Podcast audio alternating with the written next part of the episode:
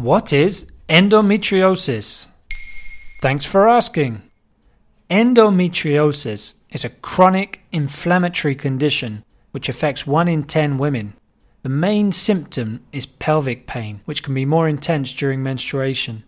Although it affects a relatively high proportion of women, the condition is commonly misdiagnosed.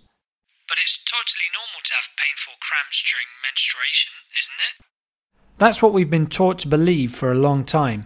However, in 40% of cases, endometriosis is the real cause of these period pains. Each month, the womb lining thickens as part of the menstrual cycle. This is to prepare the womb to host a fetus in case of pregnancy. If no fertilization takes place, the lining detaches and is discharged from the body along with blood. Endometriosis is sometimes described as retrograde menstruation. Instead of leaving the body through the vagina, cells flow in the opposite direction up through the fallopian tubes. They can reach the organs of the pelvis, such as the ovaries, bladder, and colon. The cuts and cysts caused can be very painful. How do women catch endometriosis then? The cause of endometriosis is not known for certain, but there are several theories out there. Researchers believe that it may be caused by genetics in some cases, as it tends to run in families. Other theories are linked to environmental factors, but none fully explain the condition. The reality is, it's likely a mix of several different factors. A big problem is that the condition is often misdiagnosed.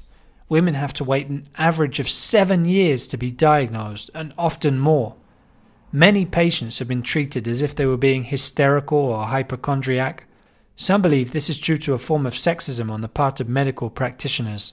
Of course, it's not as simple as saying women just have to put up with their suffering when it comes to menstruation.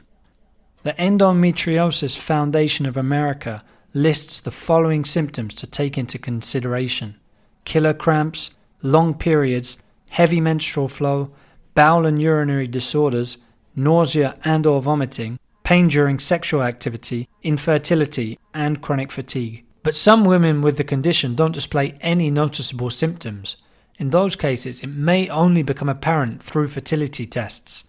Even if there's no scientific explanation, 40% of infertile women are affected by endometriosis.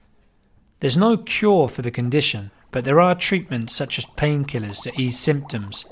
Surgery is a more radical option, whereby patches of endometriosis tissue are cut away.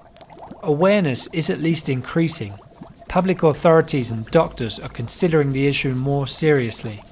Experiments are being carried out to develop new treatments, such as ultrasounds to remove tissue without damaging the digestive tract or leaving any scars. There you have it. Now you know what endometriosis is. In under three minutes, we answer your questions. What would you like to know about? Use the comments section to ask your questions on the podcast platform.